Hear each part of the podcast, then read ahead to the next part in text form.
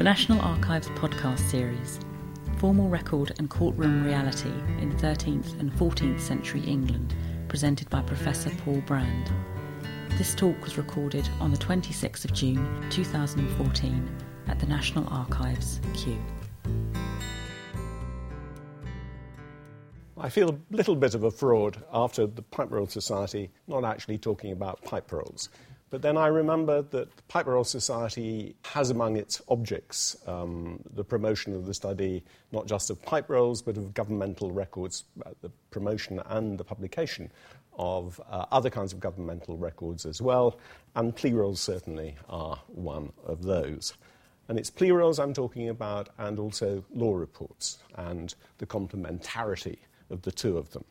One of the major changes associated with the reign of King Henry II, King of England 1154 to 1189, was the beginnings of the keeping of written records of proceedings in the king's courts. A record not just of final judgments, but also of pleadings between the parties, arguments between the parties, and of the various preliminary appearances before any pleading took place. Up to then, the only record of these had been in the memory of those who had witnessed litigation, or, but only apparently quite rarely, in a record contained in a royal charter recording the outcome of litigation. Now, what happened in royal courts was recorded in what came to be called plea rolls of those courts.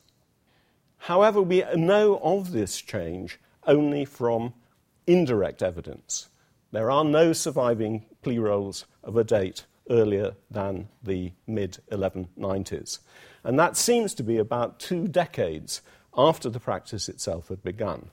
And it is a very significant part of the change that has elsewhere been described as a change from memory to written record, to memory being in the minds of observers to a written record of what had taken place.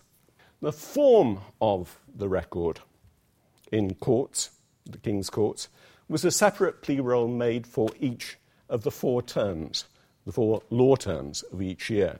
In the case of the main central court for the hearing of civil litigation, the common bench, normally uh, holding its sessions in Westminster Hall.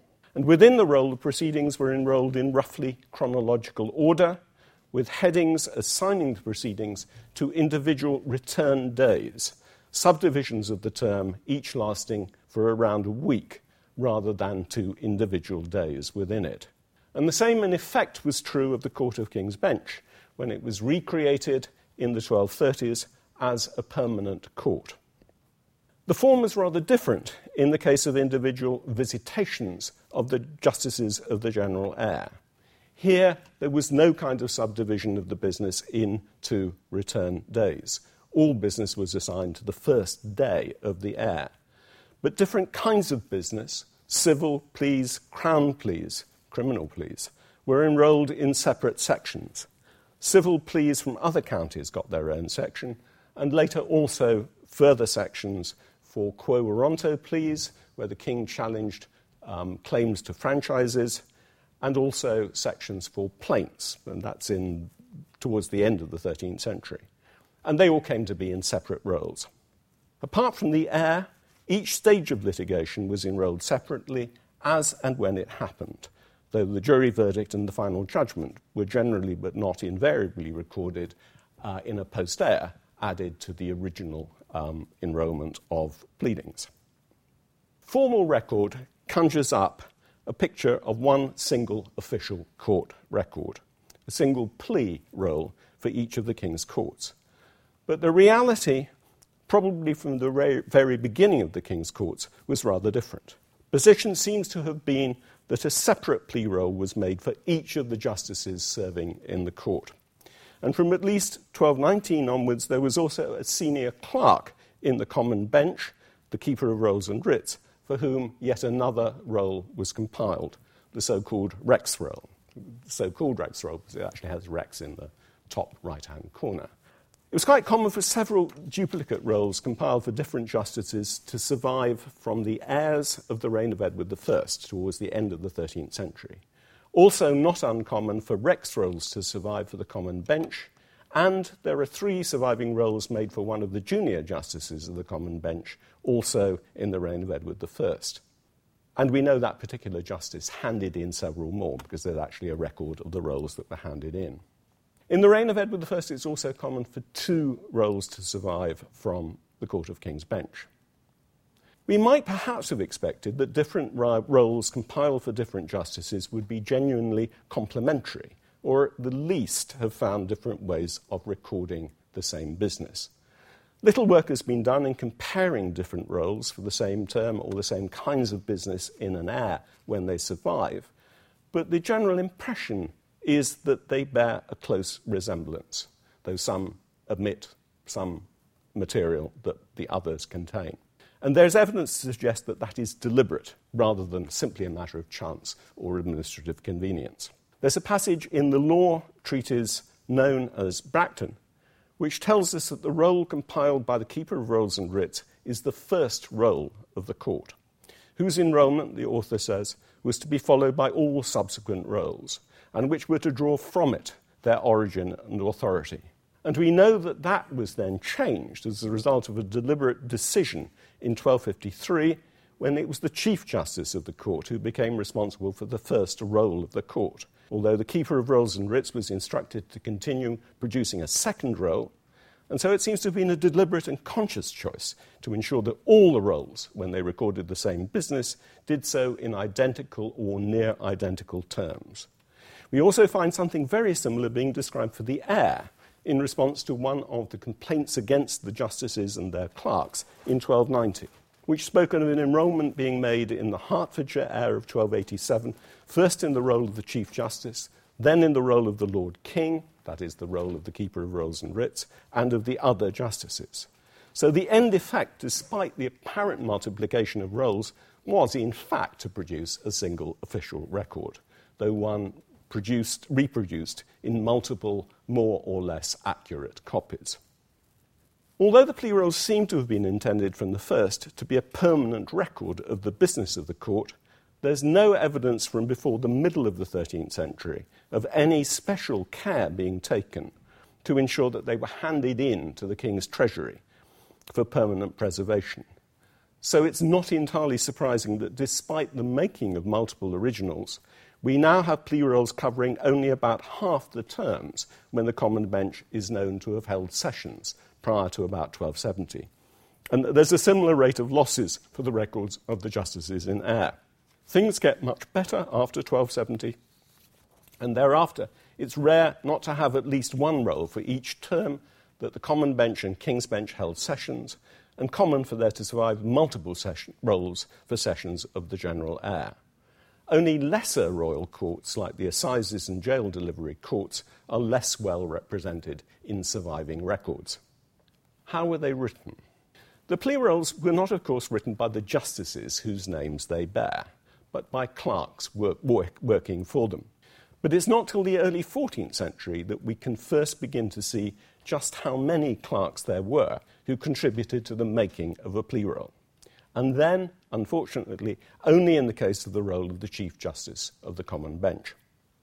As from Easter 1305, the Chief Justice's rolls came to include, at the bottom of most membranes, the names of the clerks who'd written the membranes, Com- most commonly a single clerk, sometimes two.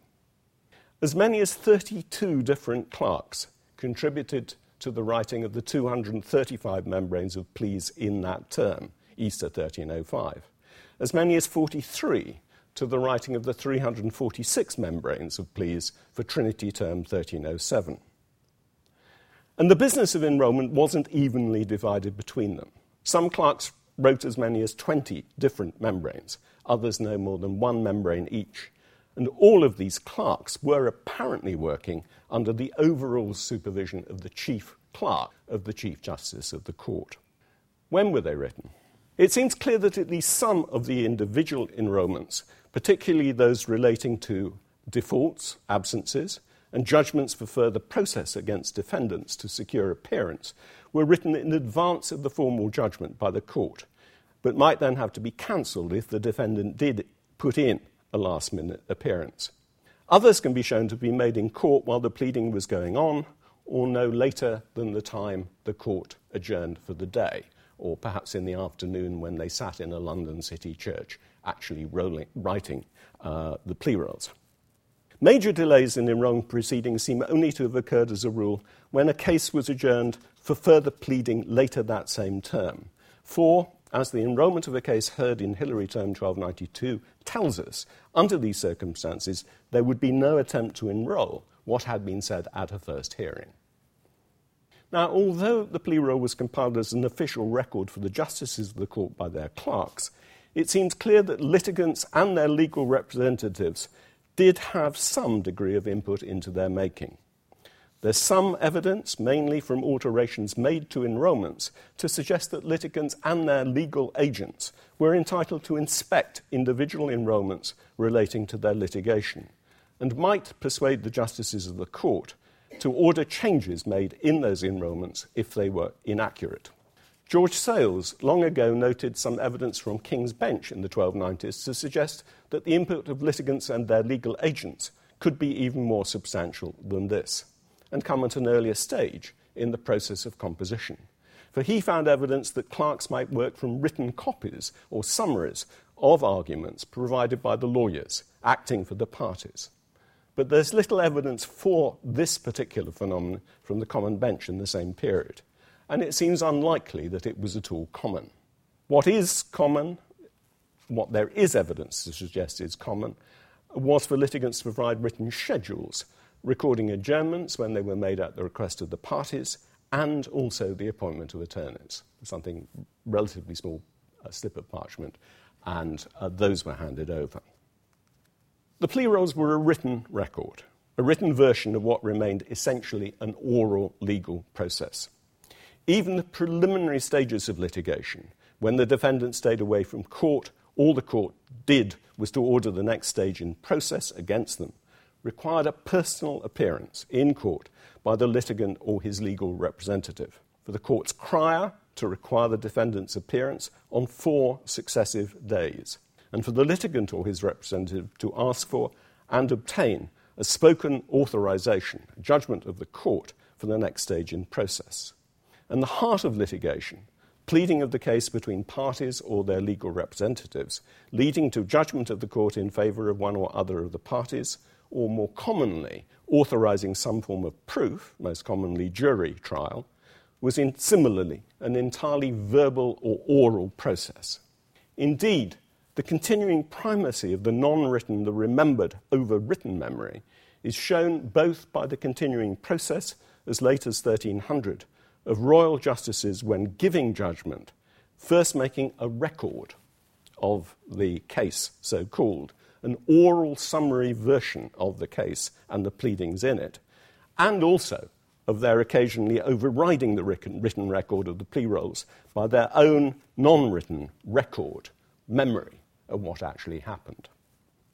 The written plea, plea roll enrolment could not, in any case, ever be an accurate word for word, action for action transcription of all that was said and done in court, especially at the pleading stage. Too much was said and too much was done for it all to be written down in the final record. And much of it was arguably irrelevant to the final outcome of the case. There was certainly room for argument, even a sense of grievance at the margins. Commonly, it was one of the complaints against the justices tried for misconduct in 1289 to 93 that they had refused to allow or enroll certain arguments made by them but rejected by the court. Some went further and claimed that justices had also refused to seal a written record of the argument, the exception, produced by the litigant, as they should have done under the terms of a statute enacted in 1285. But no one could ever have expected the whole of the courtroom argument to be enrolled. Parchment was too expensive, and in the absence of any usable shorthand technique, it was impossible for clerks to take everything down. The only way they could have done that is if they had slowed down all of the proceedings to dictation speed, and clearly nobody ever th- considered that as an alternative possibility. From around 1270 onwards, it becomes possible to supplement the evidence of the plea rolls by drawing on the evidence of the first surviving law reports. These are very different in form from the individual enrolments contained in the plea rolls, for they generally report what was said in court in the form of direct dialogue ascribed to particular individuals, written in Anglo Norman French, as contrasted to the indirect speech given in Latin of individual plea roll enrolments. Such reports are, moreover, found in manuscripts which show no sign of ever having been in official custody or of having been drawn up for any kind of official use. In contrast to the plea rolls, which were, as we've seen, drawn up for individual justices and handed in to the King's Treasury to become the official archive of the court. And there's no evidence to suggest that these manuscripts were themselves copied from any kind of official law reports which were once in official custody. While we know that the clerks were the compilers of the plea roll enrolments, it's much more difficult to ascertain who compiled individual law reports. It seems likely that they were produced for different purposes by different groups, but that the most important group of compilers, almost from the beginning, were law students, a group known as apprentices, who attended the court to listen to legal arguments and judgments there in order to gain the legal expertise they then needed to, produce, to practice law themselves.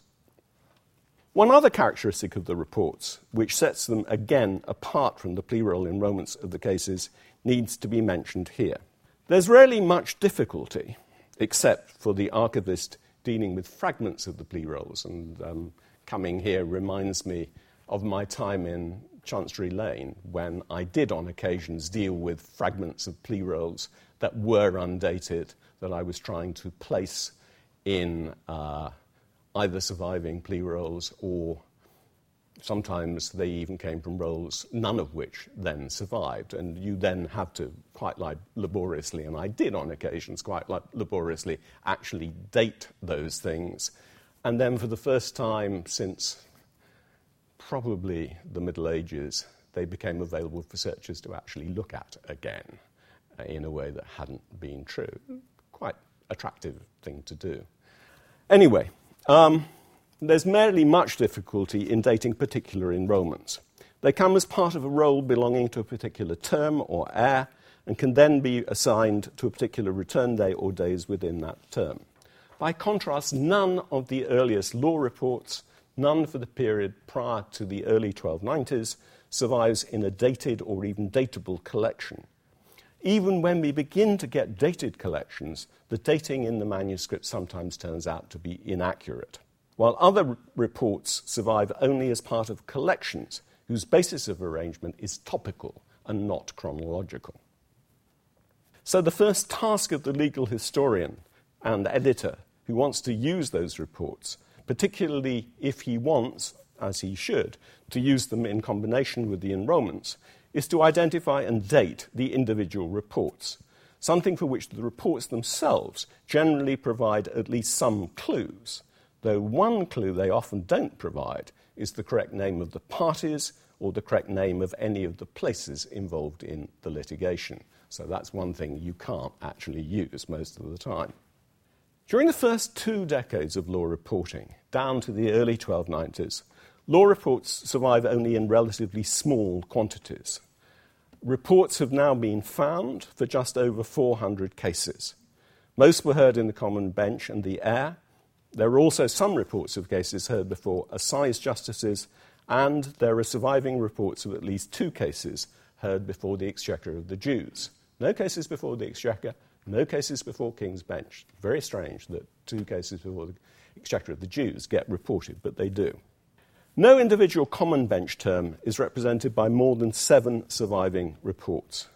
No year by more than 19.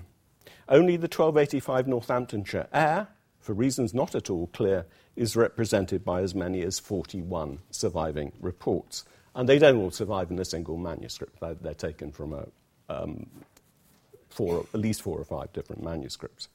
There's a massive expansion in the quantity of surviving reports from 1291 onwards. It's a collection of no less than 84 reports of cases heard in the Common Bench in Michaelmas term 1291. And a number of other such collections survive from the 1290s and the continuous and almost unbroken flow of reports from Michaelmas term 1299 onwards. There's also a similar increase in the quantity of surviving reports from the eyres, mostly in the form of collections ascribed to the eyres concerned. Uh, in the case of the Common Bench, at least, it seems that the massive increase in the number of surviving reports is more than just an accident of survival, and is probably to be ascribed to a rebuild, rebuilding of the court itself during the summer of 1291, which for the first time gave the apprentices of the court somewhere they could listen and record what was going on in the court, what was later to be described as the crib. And um, there's no actual payment for the building of the crib, but there is a surviving account for building work done in the Common Bench in the summer of 1291. And it can be no coincidence, as they say, that Michaelmas term 1291 after that summer is the first term for which we have this really large number of reports. Now, even during the period before the 1290s, it's by no means unknown for there to survive more than one apparently independent report of the same case. Indeed, for some cases, there are as many as three or even four apparently quite independent reports. That's even more the case after 1290. Indeed, there are as many as six different and apparently quite independent collections of reports covering Michaelmas term 1302. The different reporters do not all cover the same cases, but there's enough overlap between them in the cases they do report to give us what amounts to a kaleidoscopic effect, allowing us to synthesize them and also the information of the plea roll enrolment into a much fuller account of what had gone on in court than either the plea roll or any one of the reports by themselves would have done. What do they provide supplementary evidence on? Well, the first thing is on the language.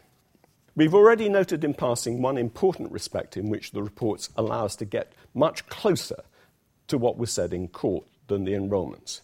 And this is the fact that they are generally in French, Anglo Norman French, the variety of French spoken in English, in England, the language actually used in court, and in the direct speech, speech spoken in court albeit with occasional proverbial phrases in English, brief tags in Latin from Roman and canon law and also from the Bible.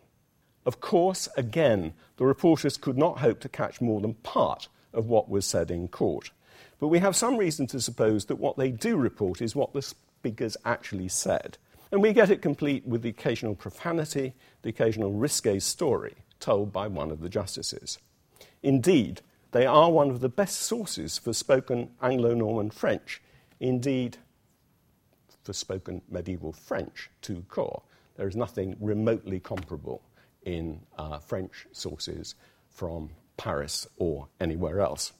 They also tell us about the participants. Anyone who reads the plea rolls alone will tend to get the impression that when cases came on for pleading, it was either the parties themselves or perhaps the professional attorneys, the often professional agents whom they appointed to win or lose their cases, who spoke. It's only in the most exceptional cases, and for some very special reason, that we hear at all of the other, more specialized group of professional lawyers, the sergeants, speaking on behalf of litigants. The sergeants do, it's true, begin to make more regular appearances on the common bench plea rolls from Michaelmas term 1293 onwards. But it's only in connection with the making of final concords, agreements, formal agreements made under the auspices of the court. But a moment's glance at any collection of reports will dispel this illusion. Litigants did not, in general, speak for themselves, though very occasionally they did so.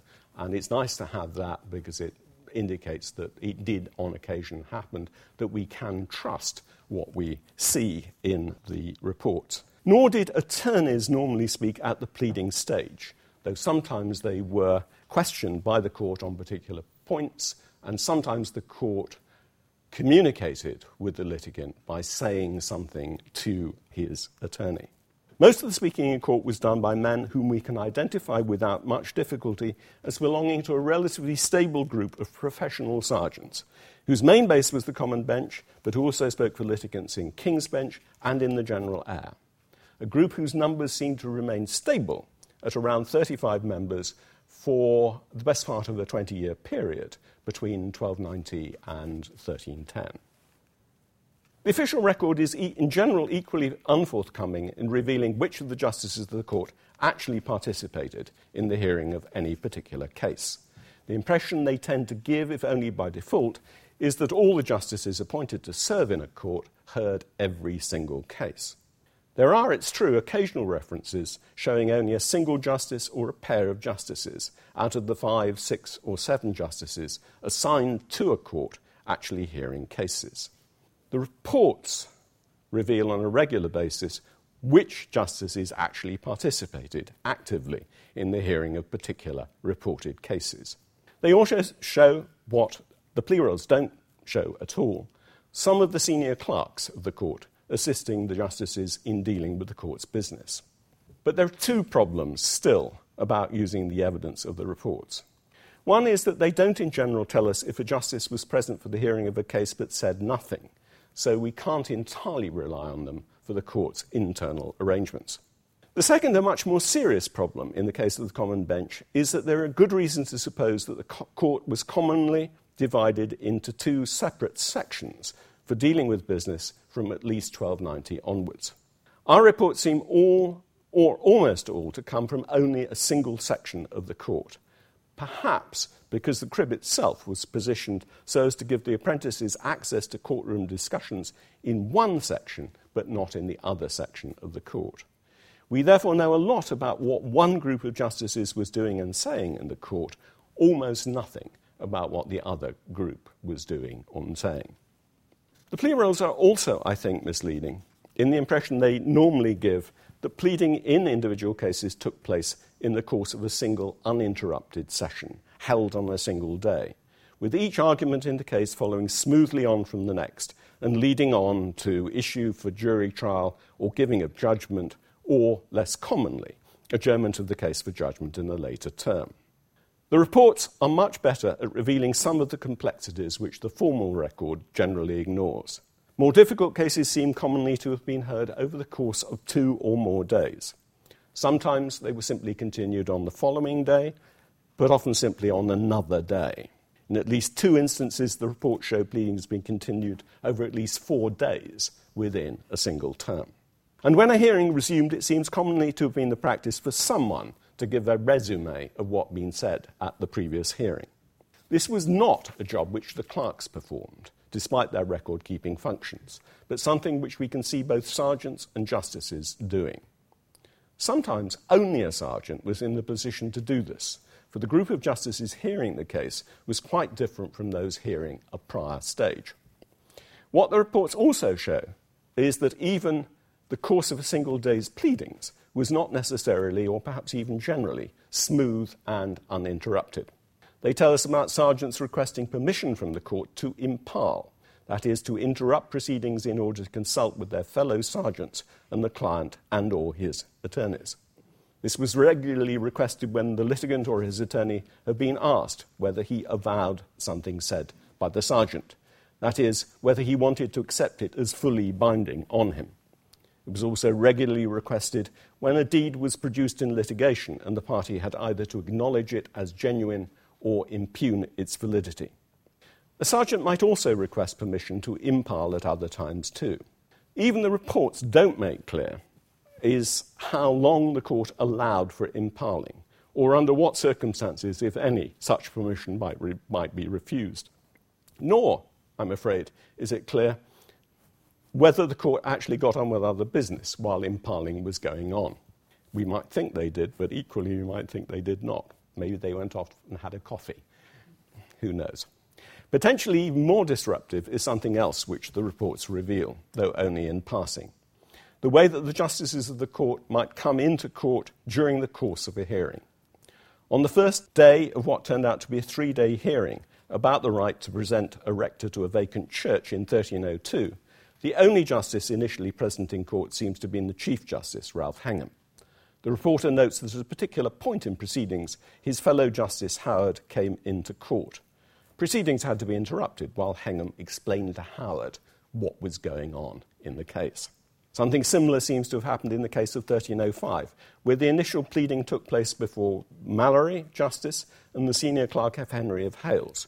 But Pashley, lucky sergeant, got a chance to rehearse a previous argument, which hadn't succeeded with the first lot, in the presence of Chief Justice Hengham when Hengham turned up in court. It's only, I think, by means of concrete examples so that I can show clearly what the reports included in the form of argument and interchange of views that the enrolments leave, leave out. And I've chosen two early 14th century cases in the illustrative materials to demonstrate the points I've just been making about other things the reports include that the enrolment leave out. And let me start with case one from Hilary Term 1305. It's a case brought by the abbot of the Cistercian house of Stanley, close to Calne in Wiltshire, and his brother Roger. The enrolment gives his surname as brother Roger Feckerdy, and I have my suspicions that that is a foreshortening of the name he was actually assigned uh, and you'll see the significance of that in a moment, alleging assault and imprisonment and seizure of his goods. The reports name neither the defendants nor where and when the assault took place. The enrolment indicates that defendants were John of Studley and his wife Alice, Master Philip of Winterbourne, that sounds a fairly grand name for someone simply sitting around in a house, William of Bedstone, Joan Parfitt, and Agnes, the daughter of Ella Eustace, that they'd taken place in the neighbouring village of Studley close to um, Stanley, and had taken place in September 1303, a year and a half before the proceedings came on in Hilary Term 1305. Now, the first thing that the report found in similar versions in two different manuscripts, and in both cases in a sequence of reports belonging to this term, so it really wasn't terribly difficult identifying this case and pairing it up with the enrolment what the report tells us that the enrolment does not is the names of the justices and lawyers actually involved in the hearing. One justice was involved in the hearing. He's the only one mentioned. He's Bereford. If there were other justices present in court, they clearly said nothing that the reporter thought worth recording. We also hear the names of the sergeants acting for the two sides. The lawyer who was acting for the abbot and his monk was a man called Ralph of Huntingdon, who seems to have come from Huntingdon, the, the town of Huntingdon, who was a sergeant from the 1280s onwards and continued through to the early 14th century. When he dies in the second decade of the 14th century, he has a house in Watling Street in London, which he leaves to his widow, Denise, he also holds property in Huntingdon and Sawston, which suggests that he continued to have a connection with Huntingdon.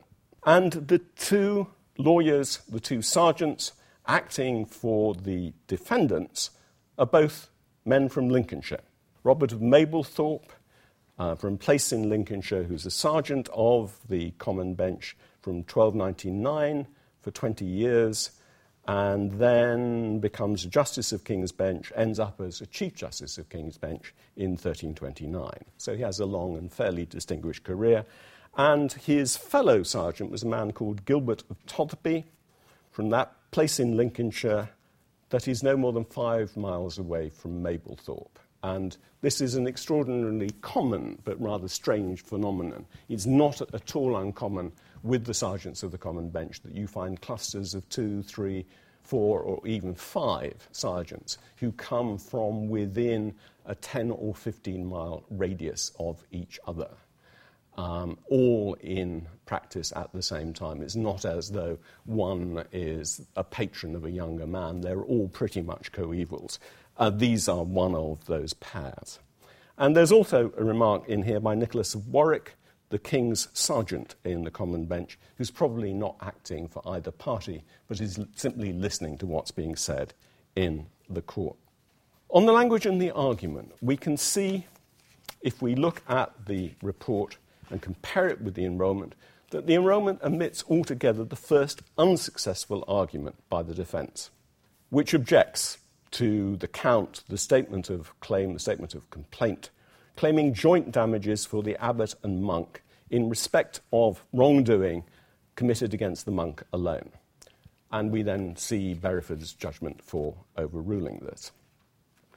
The report suggests that the enrolment is also giving us only an edited and rather summary version of the defence then pleaded, which took the form of a confession and avoidance, admitted the arrest and the imprisonment, but not the beating, and showed a justification for doing this. The enrolment tells us nothing of what the report tells us that the monk had asked to speak privately with John of Studley's wife in a private place and of throwing her down on the bed. And that's what the report says.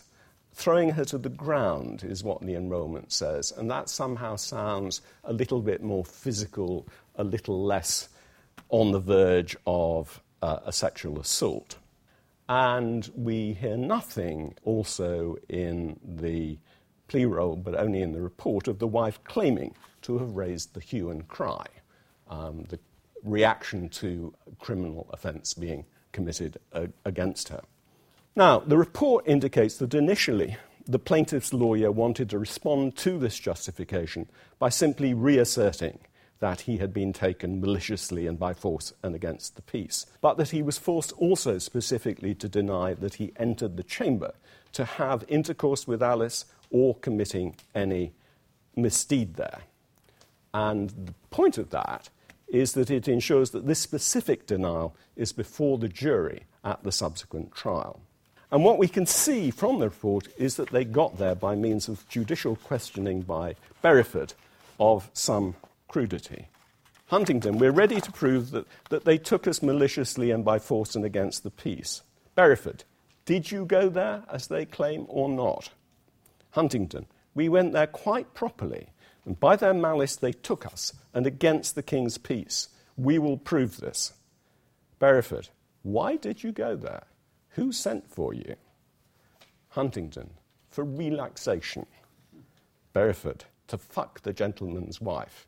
And it is as crude as that in the original French. Huntingdon, no, it was because of old friendship. Bereford, that was an evil friendship. Tothby, he entered the chamber. Warwick, if he'd done such a thing to me, I would have dealt with him differently. And I think um, physical violence is the implication of that. Bereford, according to what he says, you went into the chamber, which is a place giving rise to suspicion. What do you hope to recover if that is the case? As if to say nothing. The implication is you deserve be, being beaten up if that's what you were doing. Huntingdon, we're ready to prove that he did not enter the chamber or any other suspicious place, but that they took us out of their own malice. Tothby, we're ready to prove that the abbot sent him 40 shillings the following day to make amends for the trespass and to stop scandal. So you're getting two diff- very different sides to this particular story. The importance of finding the enrolment is shown by the fact that it alone provides us with the sequel to this case the jury verdict.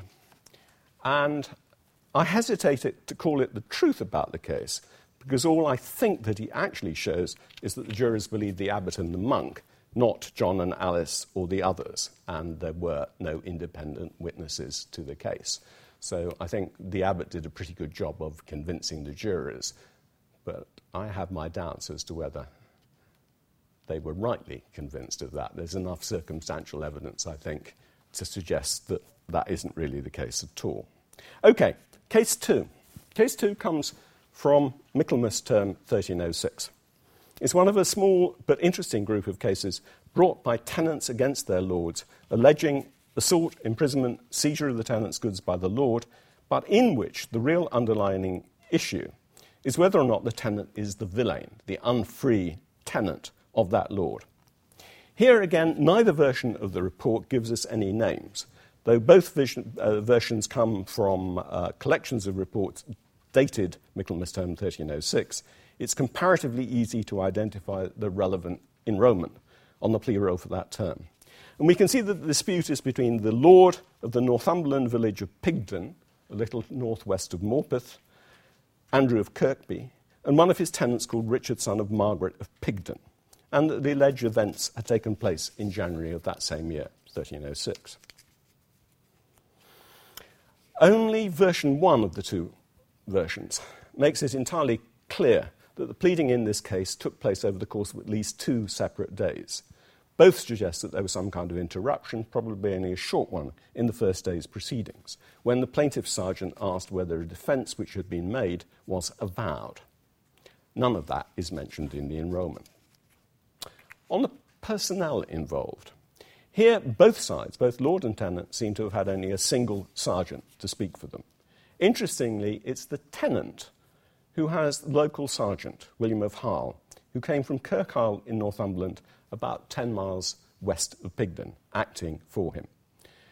He had been a sergeant, he'd become a sergeant of the Common Bench in 1299, served there on a regular basis down to 1320, becomes a justice and then chief justice of the Common Bench, justice of Eyres, and doesn't die till 1347, so he's got a long and quite distinguished career uh, ahead of him. His opponent, the Lord, had the services of a man called William of Ruston, probably came from Yorkshire, who probably became a sergeant at the same time as Harle and been an attorney before that. And he served uh, only a relatively uh, short period as a common bench sergeant. Court personnel are a more complicated matter. Version 1 mentions no justices at all in its report of the first day's pleading, nor does version 2 in its report of this stage in the pleading. Version 2, however, does show that the Chief Justice's Chief Clerk, Henry of Hales, showing the enrolment to two of the justices of the court, and they may have been the justices who actually heard it. And version 1 then shows Bereford and Howard in court for the second stage of pleading, but Bereford having an apparently private conversation about the case with Stanton. And that, again, is quite interesting in the reports. You quite often get what appear to be quite private conversations that happen to be picked up by the reporters. Arguments. The major difficulty for the Lord and for his sergeant in this case was the need to keep two very different legal rules in mind when answering the plaintiff's allegations and to take account of both of them in making an answer. The first basic rule was that the Lord might be considered to have tacitly enfranchised his villein if he answered him in the king's court as though he were a free man, by failing immediately to make an exception of villeinage against him, saying that he was not entitled to an answer because he was the Lord's villein. But by doing this, the Lord was probably implicitly admitting that he had done everything that the villein alleged. And the second basic rule was that while a lord was entitled to take his villein chattels and other movables, to arrest him and even put him in the stocks, he wasn't entitled to imprison him using fetters or to assault him. And the Lord therefore had to answer such allegations, even if they were made by an unfree um, plaintiff. And so there was a special problem for the Lord if his alleged villein made coupled allegations, some of which had to be answered, but others of which the exception of villeinage was a full answer. And if you follow it through, there's quite a lot of toing and froing, showing them negotiating with that, with one side and then the other, trying to press home an advantage on a tacit uh, granting of freedom or alternatively failing to do so. But I think I probably don't want to go through that now. What I do want, however, to do is to draw your attention to something that only in the enrolment tells us. It's the enrolment that tells us that, in practice, the jury's verdict was very largely concerned with the issue of villeinage. We hear of the tenant's grandfather being born in Galloway in Scotland, coming to England to trade, deciding eventually he wanted to stay, taking land on farm, from John of Kirkby, Andrew's grandfather, and of the jury finding grandfather and his descendants only ever paying a fixed rent, not paying or performing any distinctively unfree customs or services, finding also that there had been no beating. It also shows the peasant succeeding against his lord, and tells us something also, and this is quite interesting, of the circumstances which lay behind the events of January 1306. Andrew had called Richard his villein. Richard had denied it. Andrew then got together a group of his servants to expel Richard from his house and seize his grain. The Lord paid a high price for his actions against a peasant who could prove his freedom. Committal to the Fleet jail, probably only for a brief period, a fine of four marks to the king, and payment of damages of £14 and 17 shillings, which is really quite a lot of money by early 14th century standards, to his tenant. Now, even when we have both enrolments and reports, there are still clearly things missing from our picture of court. Important elements of what went on in court, about which we only hear very rarely, if at all. Firstly, our picture of the courtroom tends to be of a quiet and orderly place, and it's natural to project that backwards into the past. There are, however, just enough passing references to indicate that the level of extraneous noise in the 13th century courtroom could be high high enough to make it impossible even for the justices to hear what was being said. In the 1302 case, for example, Warwick vouched the oral record of the justices on something he just said. They refused to do so because they said they had been unable to hear it. And I'm sure it's not Warwick simply speaking in a very low voice that nobody could hear. I think he spoke in a perfectly normal voice, but there happened to be people chattering not very far away. We also hear a little about gestures and actions in court. Um, a little. And that little is enough to whet our appetite without ever coming anywhere near sating it. In the 1303 case, the sergeant of the abbot of Leiston in Suffolk justified a distraint of chattels, of movables, I think actually of animals, as made to enforce the performance of homage and other services owed to him. A sergeant in reply said that the homage was owed both for the land his client held and for other land that was now held by the abbot himself, and asked the court's judgment as to whether the abbot could still justify a distraint made claiming all of the services. One of our reports tells us that Chief Justice Hengham raised one of his hands and asked, evidently mockingly, whether Ashby could do one handed homage homage could only be done with two hands. If you're going to divide homage, then one handed homage makes no sense. And a different and, symbol- and, symbolic gesture appears to have accompanied a judgment in an action of naifty, finding that a defendant was the villein of the Lord who was the plaintiff. He was handed over to the Lord per tupam, or in French, par le toupe. This has been translated, um, it's been a real challenge to uh, translators and editors. It's been translated as delivery by the neck, more recently as delivery by the elbow. But what it actually seems to mean is that the Lord symbolically took possession of him by seizing his forelock. He was actually taken by the forelock um, and handed over. So, truths, half truths, and untruths. The plea rolls, the formal records of the King's Court in 13th and early 14th century England, are a mixture of truths, half truths, and untruths. To the former category belong, in general, basic information such as the names of parties to litigation.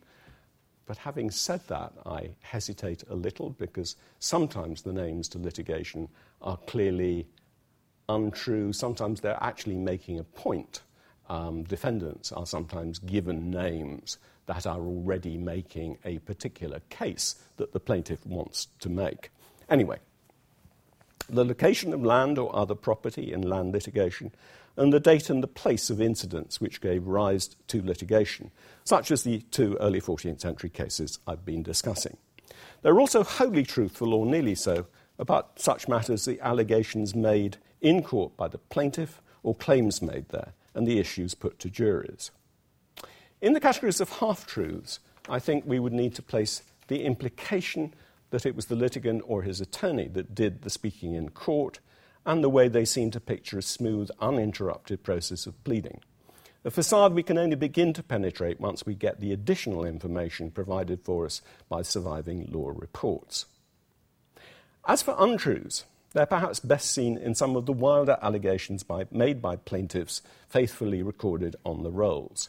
The Abbot of Stanley's allegation of an attack with swords, bows, and arrows, or seizure of goods and chattels to the value of 100 marks from him, neither of which were clearly true. Perhaps also to be counted in this category is the story the juries were persuaded to recount of what had really happened between brother Roger Feckerdy and Alice, wife of John of Studley. For even on their version of the story, we're told that the monk allowed himself to be taken into her chamber and seated on her bed. And that certainly suggests to me a degree of intimacy between them, which the jurors were otherwise and in all other respects at pains to deny. But I leave you with that. Thank you.